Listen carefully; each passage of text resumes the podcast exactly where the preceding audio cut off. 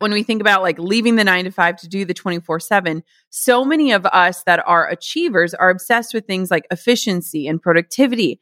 And I had this realization of like, we're working to be more efficient so that with the time we save, we can work more.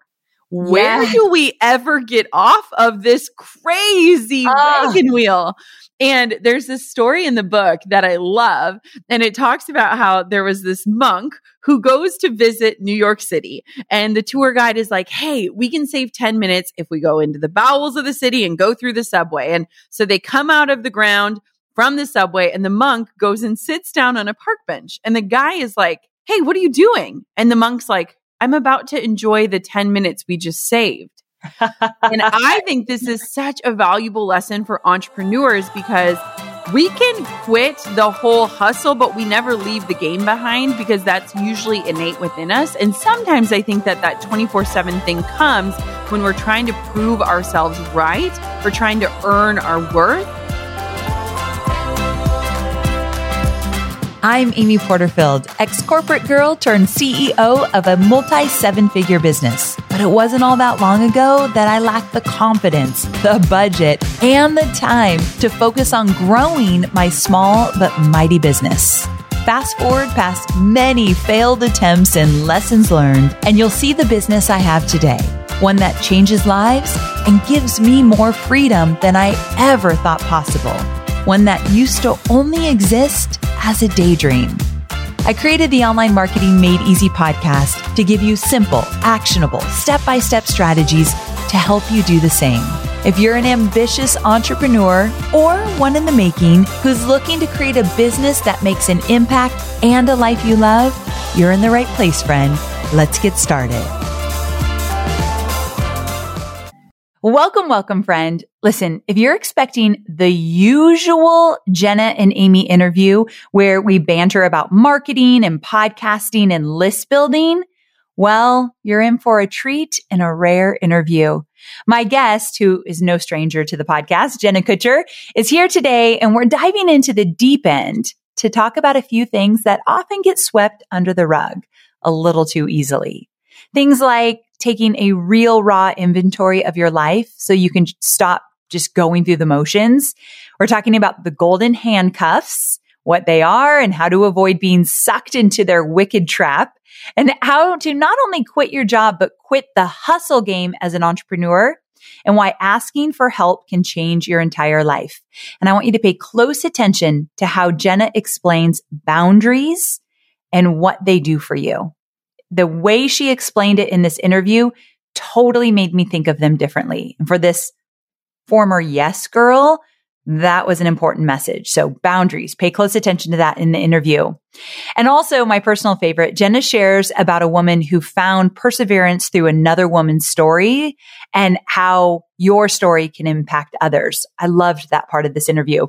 So Jenna's getting ready to release her first book ever. How are you really? That's the name of the book. How are you really? And let me tell you, it's one of the best books to be released this year. Hands down. I've been very much behind the scenes with her. I'm not working on it. She just shares so much of the experience. And because we both wrote a book at the same time, we swap stories almost on the daily. So it's really fun to see this come to life. The book is amazing. So she's also going to share a little bit about why she wrote the book, who it's for and all that good stuff.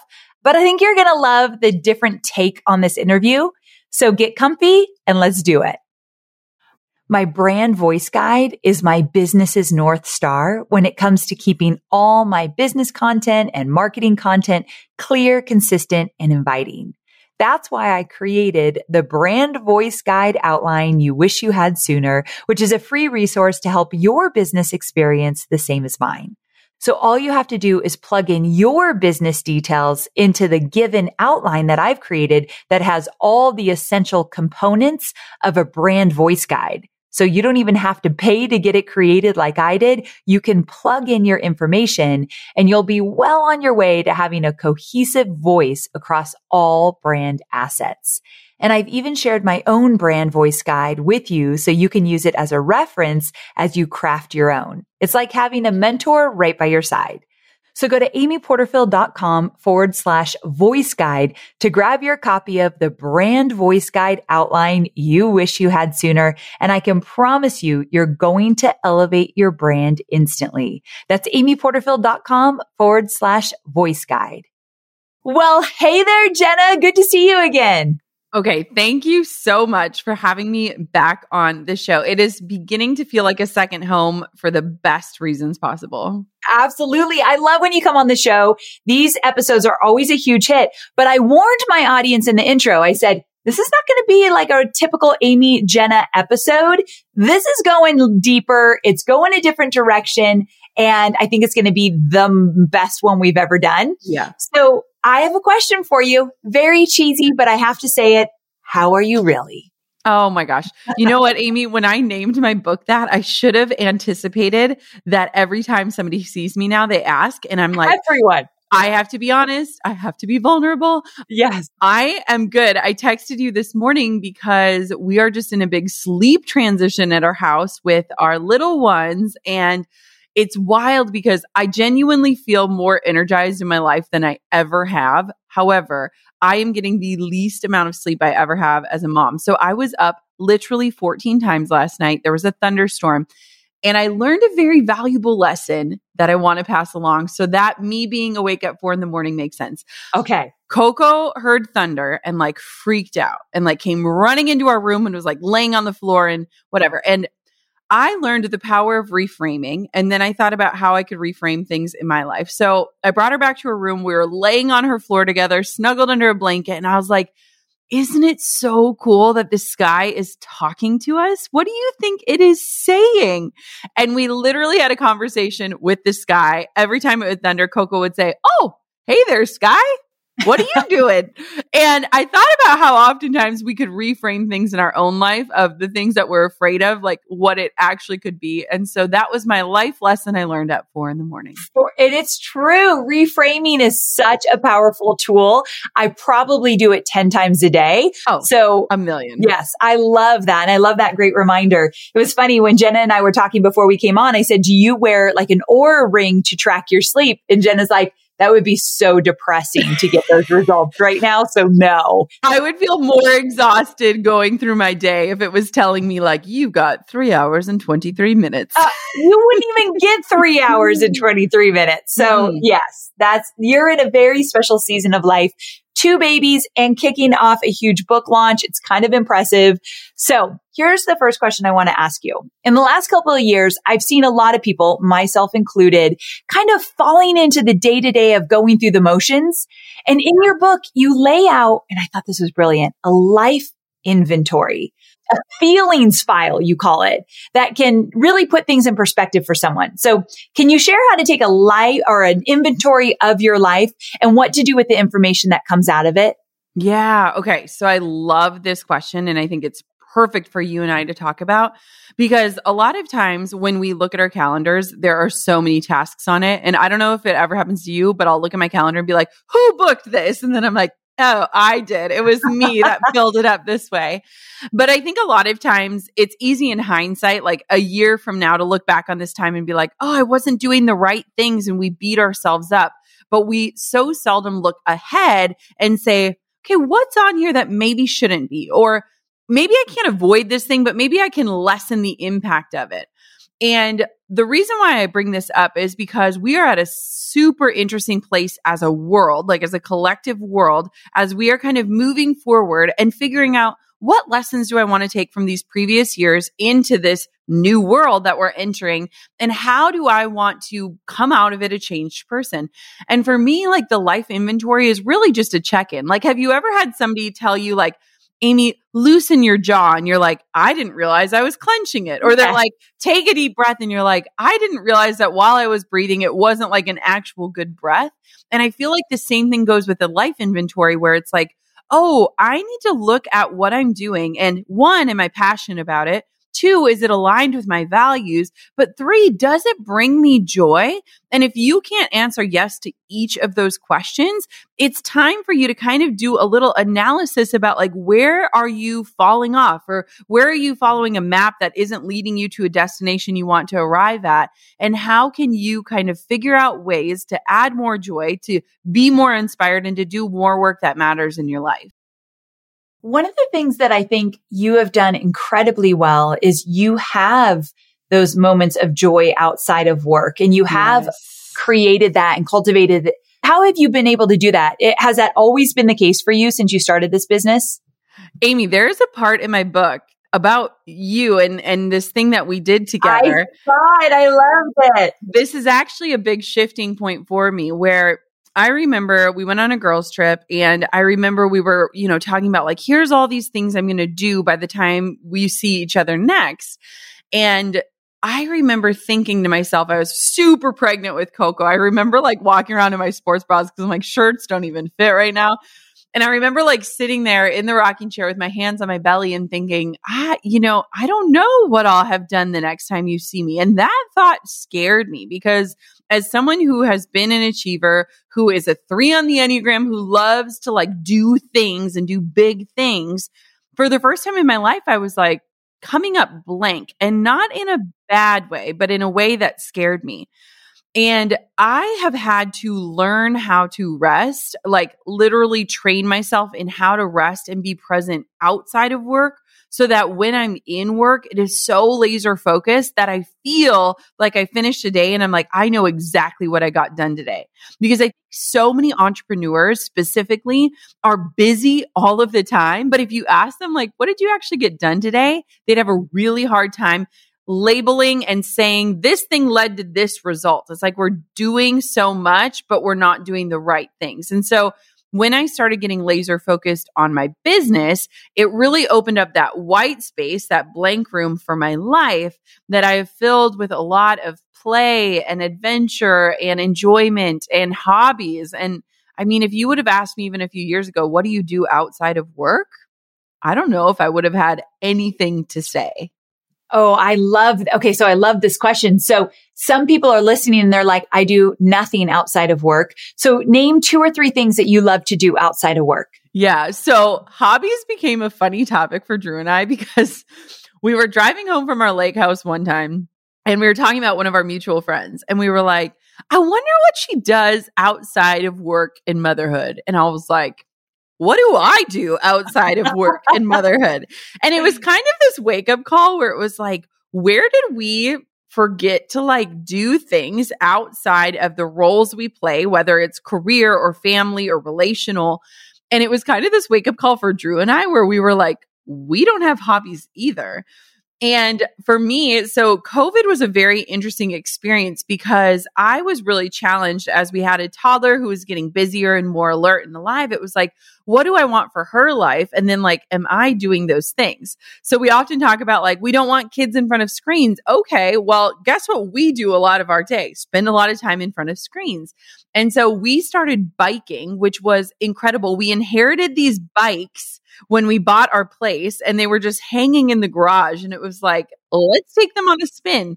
Um, we started hiking, which to me used to be so painful. Like, why would anyone go up and down a hill? It makes no sense to me. Um, and then we also started doing puzzles. So it was like random things oh, like fun. that, where yeah. it was like not for the end goal or the output, but to do things in community with a family that we're in. And it was so fun watching Coco be able to be a part and experience those things too. What about you? What are some hobbies that you do? Okay, I don't have a lot. I didn't want you to a- ask me that, Jenna. in my mind, I was like, oh my God, I do not have hobbies. Yeah. And you just said something, and I want to have hobbies. I want to yeah. make this a priority. And you just said something that I thought was really valuable. And you said, it's not like there's no end goal here. Like you don't have to strive yes. to hit a certain number or in my business, every day I'm striving every yes. single day. Yes. So do a puzzle and obviously the end game is to finish it, but but then you break it all up and put it back in the box, right? exactly. Like those are the kind of things that I need to do. You know, at the time of this recording, not when it goes live, but the time of the recording, I'm going on the sabbatical and I'm going to find a hobby while I'm yes. away. I'm going yes. to find a hobby. That's my commitment. I would challenge you to take it even a step further and to do something with your hands, whether it is gardening or knitting or something like that. There is something so beautiful about like a tactile experience that I think we miss out on a lot with yes. our like 2D digital world. And there's nothing that will train you to like create just for the sake of creating than creating something with Play Doh and then smushing it back into the canister so that it doesn't dry out. Like okay, you have yeah. to learn how to not be focused on the end result, but the actual art of playing in and of itself. That is powerful right there in, it, in and of itself. I love that. Okay. So I'm going to find a hobby, work with my hands. I'll, I'll keep you updated in terms of what it is. Deal. Okay. All right. So the next question I wanted to ask you was about this concept that you talk about in your book called golden handcuffs. And I think so many people listening right now are going to identify with this.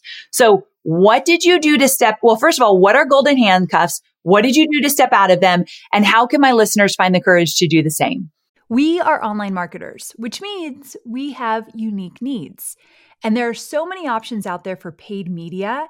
Sometimes it's hard to figure out where should you go to reach your ideal audience. But here's the thing. Have you thought about LinkedIn ads? LinkedIn ads empowers marketers with solutions for you and your customers, and it allows you to build the right relationships and drive results and reach your customers with meaningful content. You do not want to sleep on LinkedIn ads. And here's the thing 79% of content marketers said LinkedIn produces the best results for paid media. I hear it from so many of my peers. And I know you're doing important work. And with that, you want to make sure that the work you're doing is getting in front of the right people. And that's what LinkedIn ads will allow you to do. So let your marketing efforts connect with the right audience and get a $100 credit on your next campaign. So if you go to linkedin.com slash Amy, you can get that $100 credit. So that's linkedin.com slash Amy. Terms and conditions apply. I know you're focused on marketing and selling your digital products, but I know many of you also have physical products, and I want to talk about Shopify. Shopify is a user friendly commerce platform that helps you, my dear online entrepreneur, build an online store and make more sales at any stage of your business. They're the force behind Allbirds, Rothy's, Brooklinen, and millions of other businesses at every size. Let me tell you why Shopify is an online entrepreneur's dream platform. It's because it helps turn your browsers into buyers with the internet's best converting checkout experience. In fact, it converts 36% better compared to other leading e commerce platforms. Yeah, loving that.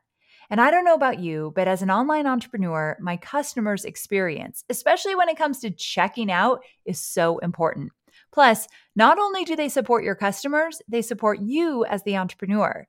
Shopify's award winning help desk is there to support your success through every question and every step of the way. There's a reason Shopify powers 10% of all e commerce in the US because businesses that grow, grow with Shopify.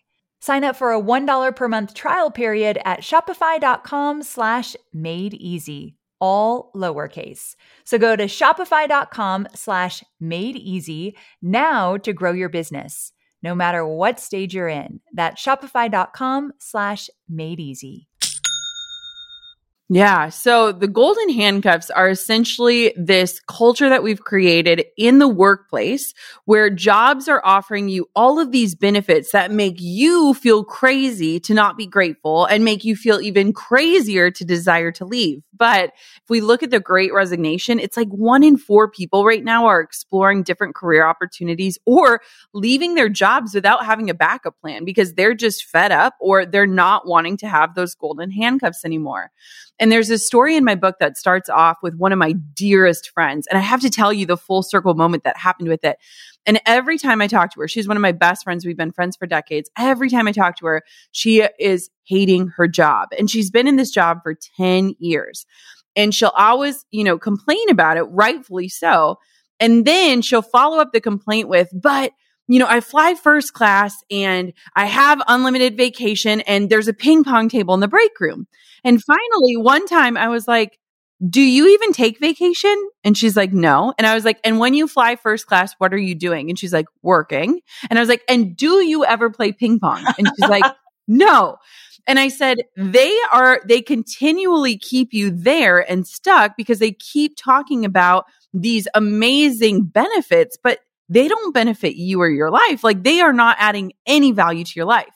And let me tell you, after I handed in the final manuscript, I took out that chapter and I didn't say her name because I never wanted her to feel shame in staying. I think that says a lot about her character that she stayed.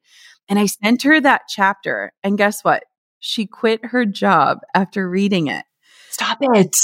Because she had never recognized that, like, she was just staying and staying. And there's this line in the book where I talk about how it's like she stayed when she missed daycare pickup. She stayed when her kids were sick. She stayed when she had panic attacks. She stayed. And it makes me emotional because I'm like, how many people are stuck? and staying because of these stupid benefits that don't even benefit their own life. And it was crazy because when I sent it to her, it took her a little while to respond because I think it was like a sucker punch of this reality wake up call of like, you're right. I've been talking about hating this for so long and I haven't done anything about it. And she recently, just last night, posted a photo of her with her new company that she's working for on a work trip talking about how much she loved her coworkers. Oh. And it's just crazy because it's like these golden handcuffs are are happening in our lives whether it's a corporate world or or relational or whatever. Um, but we keep staying because we're grateful humans, which is a beautiful attribute that I hope we never lose. But gratitude can also keep us stuck in the cycle of mon- the mundane. It can keep us stuck in these places where we're like, but I should be grateful. So for me, it was this massive wake up call when my boss gave me a five year plan without ever asking me, what do you want in the next five years? And I was like, hold up you're assuming that I want more responsibilities and want to work more and want to do all of these things without even asking me, like, am I happy where I'm at? Or would I even want to do less? Or what does this look like in my five year plan? And so for me, it was really this realization of like, I'm climbing someone else's ladder and it doesn't feel good. And all of these titles and salary increases and benefits aren't benefiting or changing my life in any way. In fact, they're making me feel more stuck. Yes, absolutely. I'm there with you 1 million percent. I think someone listening right now probably was like, holy cow. I have literally been holding on to benefits that don't even serve me. Why am I still there? Yeah. Absolutely. I really do feel like someone just really felt that in their gut and I hope so. Okay. So one thing I hear from my audience all the time is that they take the leap into entrepreneurship and it's like they traded that nine to five for a 24 seven business. And it's a hard realization when your goal was to gain more freedom and you make this leap. And now you mention you know, at one point you had quit the job, but you hadn't quit the game. That's what you had said in the book. You quit the job, but you hadn't quit the game. And that one hit me hard because I was like, oh, I get that one. So how did that play out in, in you? And how did you make the shift to finally experience the freedom in life that you had dreamt of creating? Yeah.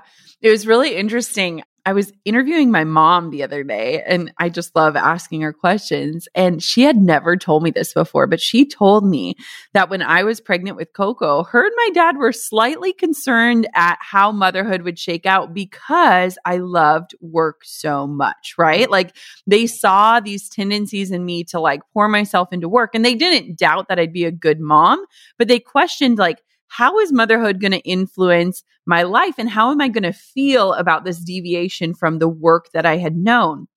And what's super interesting to me about that is that I didn't ever have a why stronger than my work. I didn't have reasons to unplug or disconnect. Like work was my output and I found my worth in that output, right? Like so many of us measure if today was successful through what we create. We were just talking about it with hobbies. It's like, I'm going to take a hobby if it benefits me and makes me, you know, and it's like yeah. crazy. And what's really fascinating to me is that when we think about like leaving the nine to five to do the 24 7, so many of us that are achievers are obsessed with things like efficiency and productivity. And it ha- I had this realization of like, we are working to be more efficient so that with the time we save, we can work more. Where do we ever get off of this crazy Ah. wagon wheel? And there's this story in the book that I love. And it talks about how there was this monk who goes to visit New York City. And the tour guide is like, Hey, we can save 10 minutes if we go into the bowels of the city and go through the subway. And so they come out of the ground from the subway and the monk goes and sits down on a park bench. And the guy is like, Hey, what are you doing? And the monk's like, I'm about to enjoy the 10 minutes we just saved. And I think this is such a valuable lesson for entrepreneurs because we can quit the whole hustle, but we never leave the game behind because that's usually innate within us. And sometimes I think that that 24 7 thing comes when we're trying to prove ourselves right or trying to earn our worth. But what I realized in writing the book and one of my greatest like realizations in doing it was that I love marketing. I love business. I love entrepreneurship. But entrepreneurship has only been the vehicle to get me to the life that I want. And I look at that life as a life that is filled with freedom and the power of choice. And so while I am obsessed with entrepreneurship, obviously I talk about marketing and strategy a lot. That is literally just the processes that allow me to live the type of life I want. And I had never experienced the depth of that life because I never had a why stronger than my work. And so while it's really easy for us to quit the nine to five and work 24 seven, we've got to be intentional seekers and students to figure out what is the why behind this work because my work only got better when my why got stronger. Amen. That is so true. My work only got better when my why got stronger. And obviously we talk a lot about the why around here. Why are you doing what you're doing to get really clear on who you want to serve? And I think that's really important. Okay. So that actually leads me to the next question I had for you because when you're getting clear about your why and really making sure that you're building the kind of life that you want along the way, especially as an entrepreneur, you're going to have challenges. You're going to have missteps. And one of the things that you talk about in your book that I think is so important for my audience to hear is this fear of asking for help. Oh, yes. So I love that you go there in the book and, and I know you well. So I'm like, oh yeah, that is definitely Jenna. I don't see you asking for a lot of help in, in what you do and you're very independent, but I loved what you shared. So can you share what led you to finally actually know that you wanted to ask for support and what lessons you learned along the way? Cause it's not necessarily your nature. Or at Yeah. least it Oh, wasn't. gosh. No, yeah. I was like the white knuckler with everything in my life. And um, something that I think is really interesting for a lot of entrepreneurs is they build these businesses that are super successful, but the business relies on them to show up. And one of the reasons why I love you and the work that you do is that you liberate people to create businesses that can run while you rest or while life happens. And um, in the book, I outline and just share a little bit about our fertility journey and our journey in growing our family. And it was one that was riddled with loss. And when we had our second loss, I was a wedding photographer. And I literally got the news on a Friday and had to show up and shoot a wedding on a Saturday. And I remember this feeling of feeling trapped in my own business. Like I had built something wildly successful, more successful than I'd ever dreamed. But I promised myself on that day when I had to show up and be happy and do my job while I was like in the darkest place of my life that I would never build something that didn't allow for a human moment. And it was so fascinating because the day that I got the news the second time around, I was so angry because I was like, I've already been through this. I've already tried to heal. I've already talked about this. Like, I've done all these things.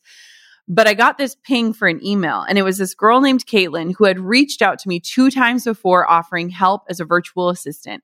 And both times I basically said, Bug off. I'm good. I've got this. And on the day that I got the news for the second time, I got a third email from her and all I responded with was three words I need help.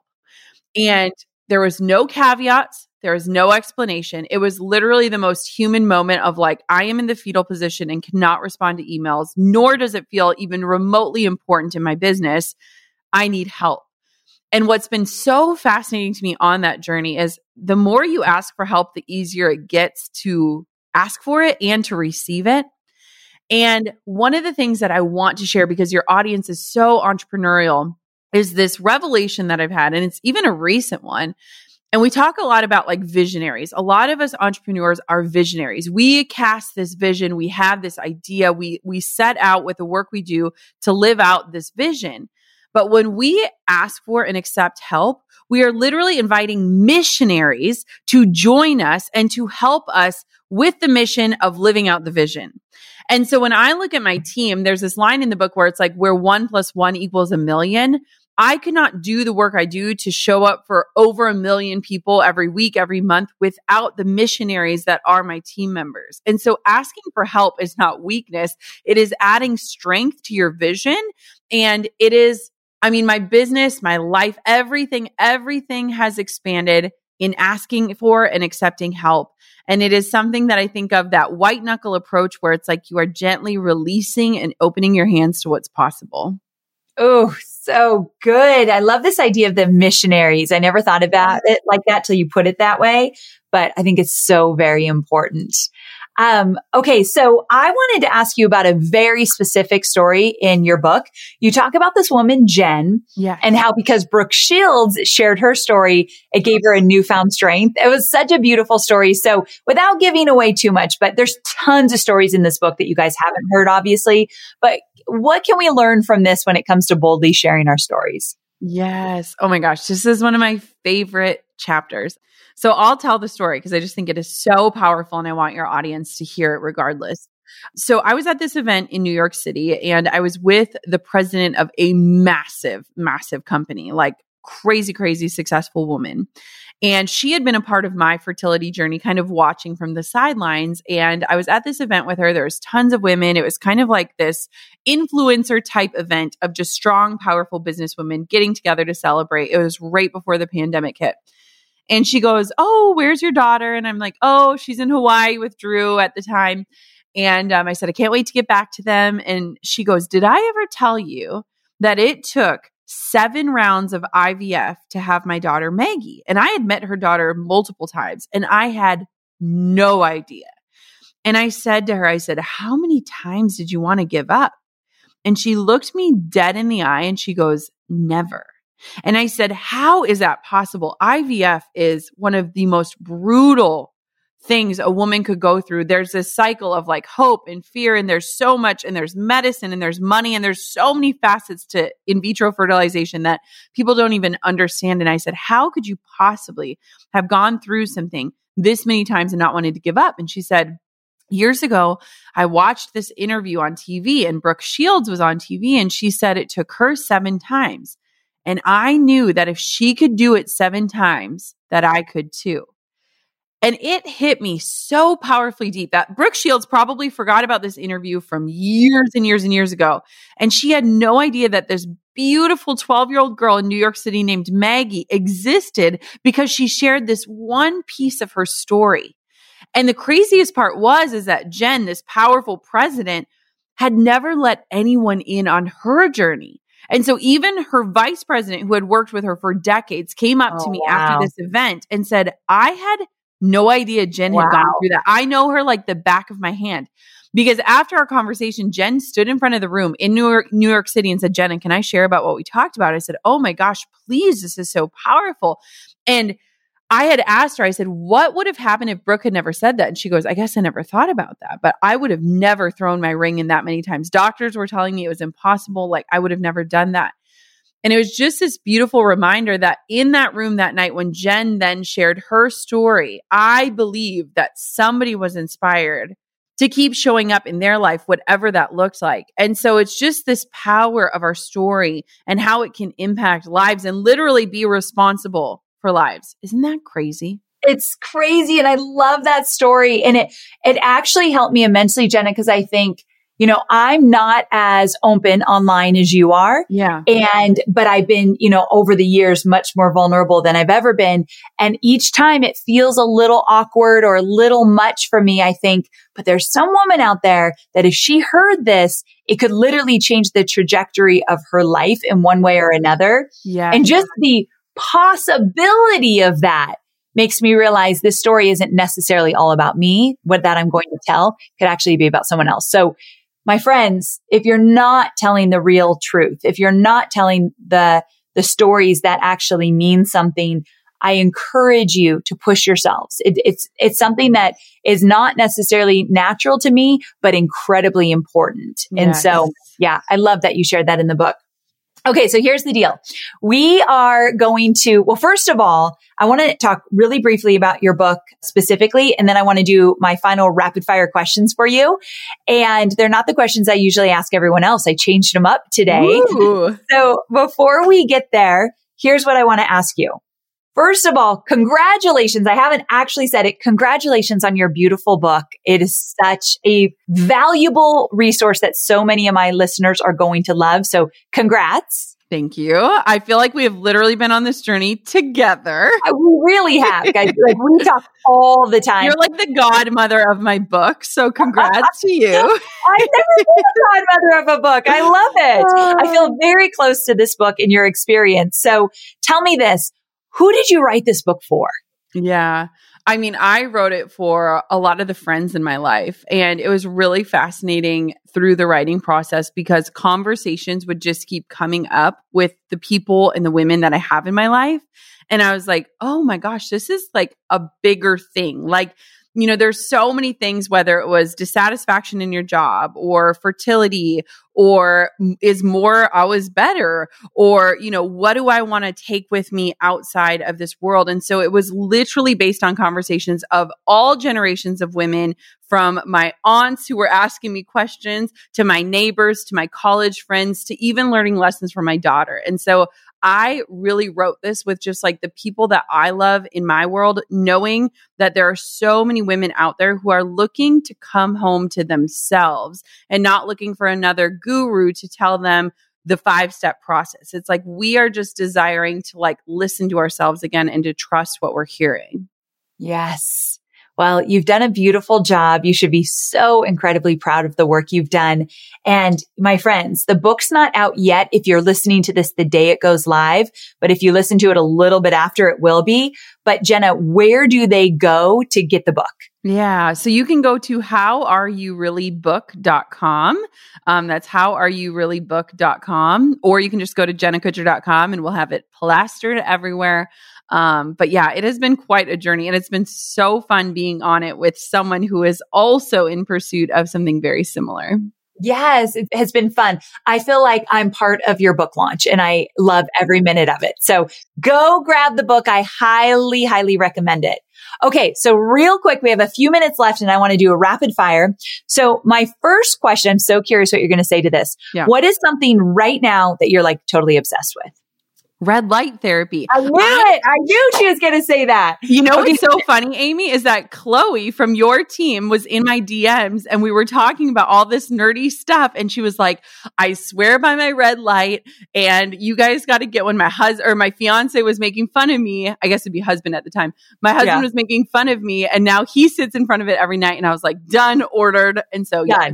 So, so funny morning, you were doing your red light and you got to wear these glasses. And you said, here I am in front of my red light. And then Drew and Coco come in with their own glasses and they want to be a part of the fun. It's like now you made it a family thing. Absolutely. They're like eating cereal and talking to me while I'm sitting in front of it. I am just very curious about all of these different modalities to like feel energized. And I'm like going off the deep end, which is really fun.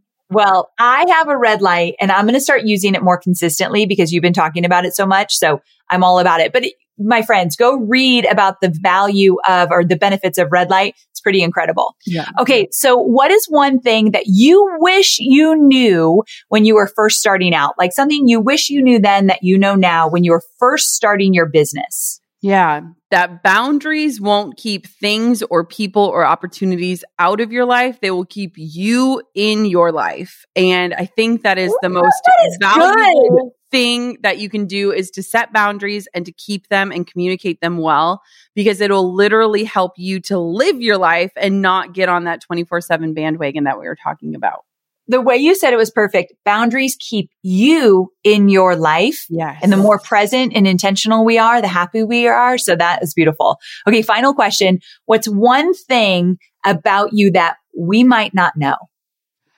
that I, let me think. Oh, this is so good, Amy. I know there's some stuff about you that people just don't know. I think I'm super funny and I feel like it never gets communicated.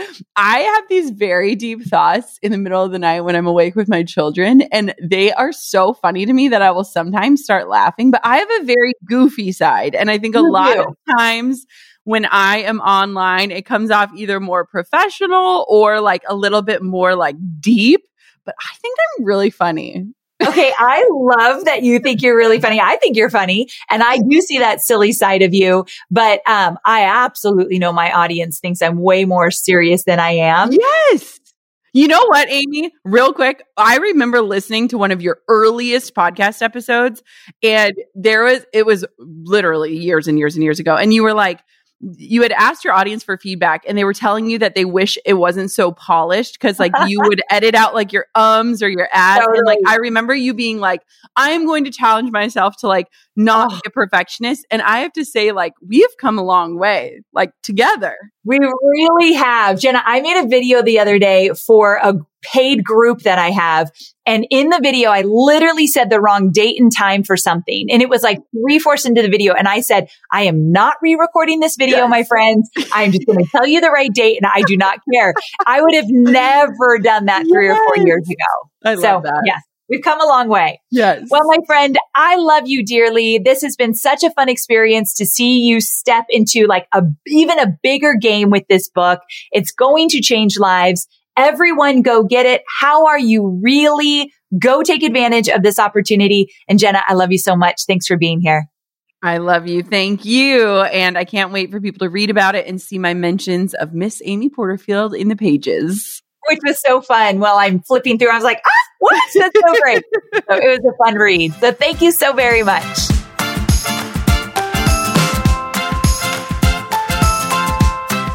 Well, there you have it, friend. I hope this interview left you asking some big questions about where you are, where you're going, and what inspiration and your intuition are telling you is the next best step.